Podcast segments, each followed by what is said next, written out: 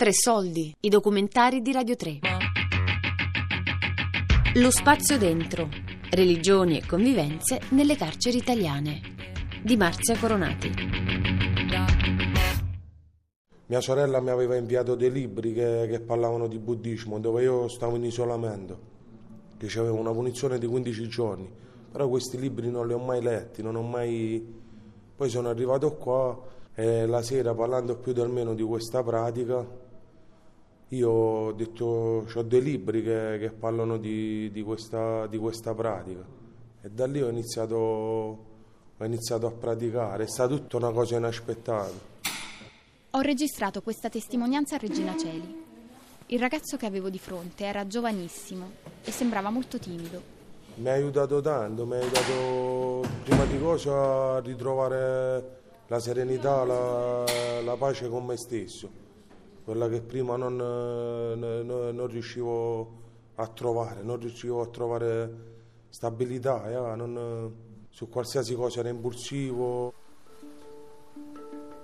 Le conversioni o riconversioni, il passaggio dei figli di coppie miste che sono passati dalla fede del padre a quella della madre o viceversa, ma soprattutto le contaminazioni tra una religione e un'altra sono in carcere molto frequenti. I cappellani non sono tanto favorevoli a queste conversioni, sanno che si tratta di fenomeni molto fragili. Doriano Saracino ha portato avanti in questi mesi una ricerca tra gli istituti in alcune regioni del nord Italia, dove i giovani sotto i 35 anni rappresentano l'80% dei detenuti.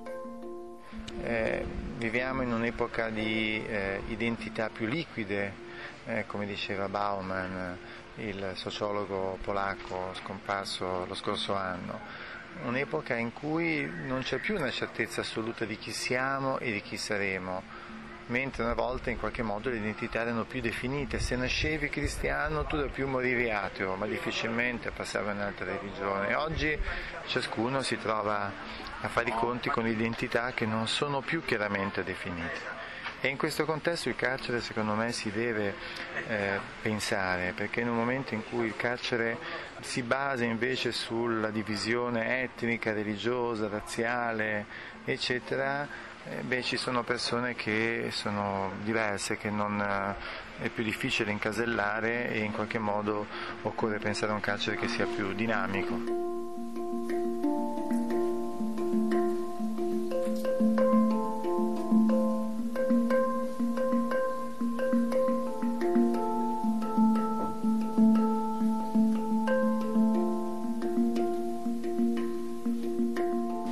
Durante l'ultima carcerazione mi è capitato di incontrare un ergastolano che proveniva da una famiglia cattolica e all'interno del carcere è diventato evangelista. Il problema più grande forse lì è quando hai diverse religioni ti trovi a fare i conti con gli spazi perché oggettivamente non hai gli spazi dove professarle. Magari è uno spazio unico, singolo, dove so, la devi condividere con altre persone. Ricordo che venne un signore colombiano di origine ebreo-colombiana e questo era diciamo, quasi ultra ortodosso, facevano entrare il mangiare speciale, eccetera. E a Re Bibbia questa, questa persona in verità si trovò bene con quasi tutto, con tutto che lui pregava, eccetera. Per noi era l'ebreo, però era effettivamente, un, anzi era una cosa simpatica, ma pure con i musulmani, cioè, rispettiamo molto, ma pure in passato, eh, tutti diciamo, i compagni musulmani quando fanno il Ramadan, eccetera, si è sempre rispettato. Io sono stato anche in carcere in Spagna, dove i musulmani erano tantissimi all'interno del carcere è pure la stessa cosa. Si, si, si è sempre rispettato molto. Il, a volte abbiamo anche festeggiato insieme, così come festeggiamo il Natale, festeggiamo il, la fine del Ramadan insieme. Pietro, Juan, Marco e altri ancora mi hanno raccontato di momenti di dialogo, confronto, contaminazioni, spesso dettate da una forzata convivenza. Io purtroppo prima di entrare in carcere un anno e mezzo ho avuto problemi di tossicodipendenza io ho toccato il fondo e ho voluto fare un lavoro su me stesso, dire basta da qua dentro per poi esercitare il lavoro che ho fatto qui dentro una volta fuori, perché la droga è brutta, eh, appena c'è un attimo storto fuori non è, non è semplice. È una parte importante la religione. Io non vado tutte le domeniche a messa, però è bello pure vedere tutte le domeniche che vai a messa le varie religioni, magari non ti parli con, ness- con qualcuno perché capita qua in carcere, non è che poi... E poi magari dice il Padre Nostro mano a mano con lui. E poi ritorni in sezione e non te ci parli. Qua è una convivenza forzata.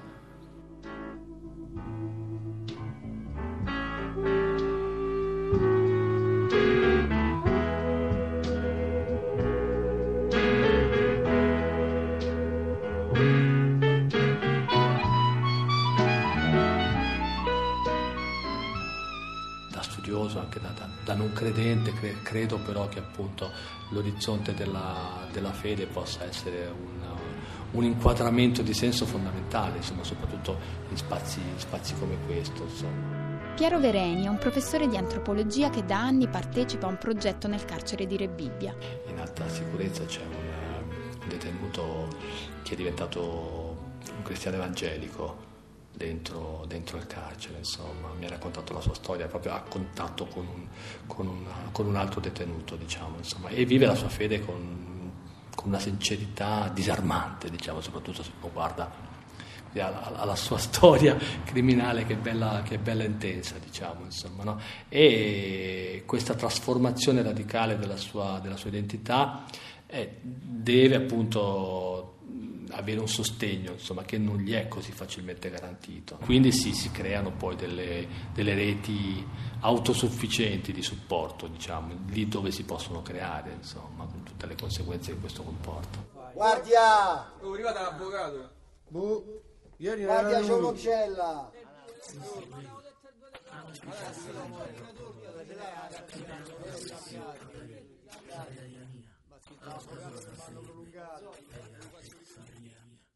Te prego Cristo, pari facce vede che ci sei, te prego Cristo, pari facce vede che ci stai, te prego Cristo, pari facce vede che gli fai, dacci i soldi una ragione, fa distrugge sta prigione, dacci scampo dall'infami, un miliardo nelle mani, tre smeraldi senza spilli, una botta caferilli, quattro case, cibi rari, o champagne e due Ferrari. Queste che state ascoltando sono le note di Cristo Gospel,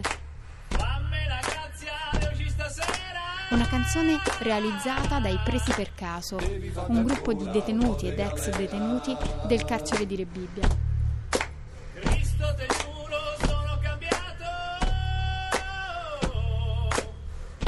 cazzata è un reato Cristo, pari facce vede che c'è stai, prego Cristo, pari facce vede che c'è stai, prego Cristo, pari facce vede che gli fai, dacci soldi una ragione, fa distrugge sta prigione, dacci scampo dall'infami, un miliardo nelle mani, tre smeraldi senza spilli, una botta caferilli, quattro case cipirari, o champagne e due Ferrari. Una volta l'ho messo pure a leggerla la Bibbia, l, l, il Corano. Corano. Per curiosità, perché mi, mi veniva in mente il termine che loro avevano violentato un ragazzo ed erano musulmani. Allora io mi sono fatto portare questo Corano per andare a vedere che lì c'era una parabola che ti diceva eh, prendi il tuo seme e donalo a un tuo simile eh, là invece era l'interpretazione che il, il, tuo seme lo dovevi donare alla ragazza. Questo è Marco, anche lui si trova adesso a Rebibbia. Quindi te lo sei andato a vedere per curiosità? Sì, per curiosità che cosa intendevano dire. Invece quello lo interpretavano a modo loro. Ok, quindi alla, nella biblioteca che avete a disposizione ci sono comunque testi sì, siamo pieni sì, di, di, religiosi per qualsiasi tipo di sì, religione. Ma poi se manca qualche cosa uno fa la domandina e lo vanno a trovare. Sarebbe la, una richiesta, sempre tutto quello che devi fare nel carcere devi fare la richiesta su una domandina che mi servirebbe mezzo chilo di, di caramella alla mente e quello ti portano mezzo chilo di caramella alla mente. Domandina. Seppure, come ho saputo più tardi, una circolare del Dipartimento di Amministrazione Penitenziaria della scorsa primavera ha eliminato questo e altri termini nel tentativo di riformare il sistema a partire dal lessico, nel linguaggio dei detenuti molte parole ancora vengono utilizzate, perché per anni è stato un dovere, è stato un obbligo rivolgersi al personale con un gergo tra l'infantile e l'umiliante, in un continuo atteggiamento subalterno. Nonostante tutto, però, i detenuti che ho conosciuto continuano a lavorare per non morire dentro, partecipando a corsi, scrivendo, dipingendo, tenendo vive le passioni artistiche, studiando, anche quando sanno che è un titolo di studio, non potranno mai spenderselo nulla. hanno passato alcuni di loro più anni in carcere che anni fuori e hanno di fronte, che ne so, un fine pena mai. E ancora hanno voglia, non so come dire, insomma, di iscriversi all'università, ma si sono diplomati, hanno fatto la terza media in carcere, si sono diplomati in carcere, si sono poi, stanno studiando alcuni si sono laureati in carcere pur non avendo nessuna prospettiva, nessun reale futuro di fronte a sé. No? Ecco, questo ti fa, a me fa tremare le gambe, insomma, no? pensare che senza nessun progetto, perché appunto in certe condizioni il carcere è quello che fa, ti toglie qualunque pensabilità del futuro, qualunque ambizione, qualunque possibilità di avere una aspirazione, no? E quindi senza alcuna aspirazione, persone che trovano ancora la forza di dire mi prendo dei libri, cerco di capire che cos'è l'antropopoiesi, mi, mi invento delle competenze su vocabolari tecnici, sapendo che non ci farò mai null'altro se non ricostruire un pezzetto di me stesso.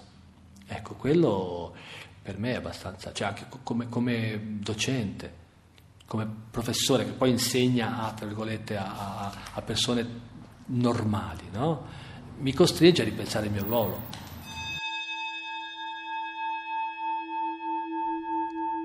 Da qualche parte ho letto un racconto di un detenuto che scriveva che in cella si dorme come in un'astronave, con quel breve silenzio di acquario. Non un silenzio, ma un guasto che interrompe il sonoro. Quella lentezza estenuante e onirica dei movimenti, quella convivenza coatta e mascherata, quell'assenza di gravità. Ecco, la galera è un'assenza di gravità. Perforando le mura di questa astronave, in questa assenza di gravità, spero siano entrate le frequenze e le parole di questo racconto sonoro, di vite e di esperienze di chi per un cortocircuito della vita sta subendo o ha subito la peggiore delle punizioni, la rinuncia alla propria libertà e al proprio tempo, e il costante controllo totale sul corpo e sul pensiero. La costrizione ad un'educazione totale, costrizione a cui le menti più vivaci e creative ancora riescono a sottrarsi. Un uomo come, come quello a cui ho fatto l'esame ieri, insomma, no? che appunto ha passato 26 anni dei suoi 46 di vita in carcere e ha di fronte un ergastolo come, come condanna, quindi sa che di fatto uscirà se andrà bene fra 30 anni e, eppure si è preso la briga di, di, di, di studiare, di, sforzarsi di capire, di arricchire il suo vocabolario, di, entrare dentro un modo di pensare che non gli appartiene e che lo riconosce come altro, no? però lo, lo, lo può riconoscere oggi e questo gli diventa anche un'unità di misura della sua vita. E, e può dire se io avessi conosciuto questa materia vent'anni fa o quel giorno quando avevo 17 anni, che mi è successo quell'evento, che è stato un evento di bivio, la mia vita ha cambiato completamente direzione. No? Se ci fosse stato un libro, un amico, un professore a farmi prendere l'altra decisione rispetto al bivio, no? chissà cosa sarebbe stato dalla mia vita. Insomma, ecco, questa dice, indefessa capacità di pensarsi e se non hai un futuro, almeno pensi a dei passati alternativi. Dentro la, la, la, miseria del carcere c'è veramente tantissimo spazio per ancora sfiorare la grandezza ecco, dell'animo umano.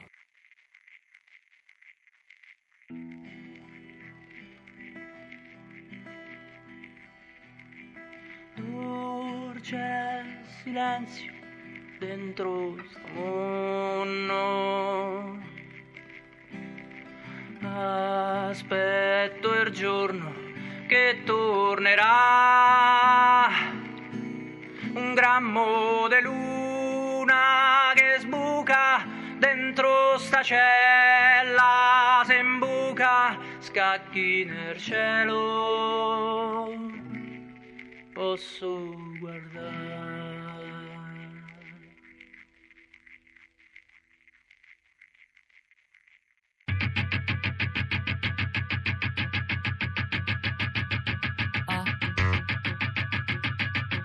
Lo spazio dentro.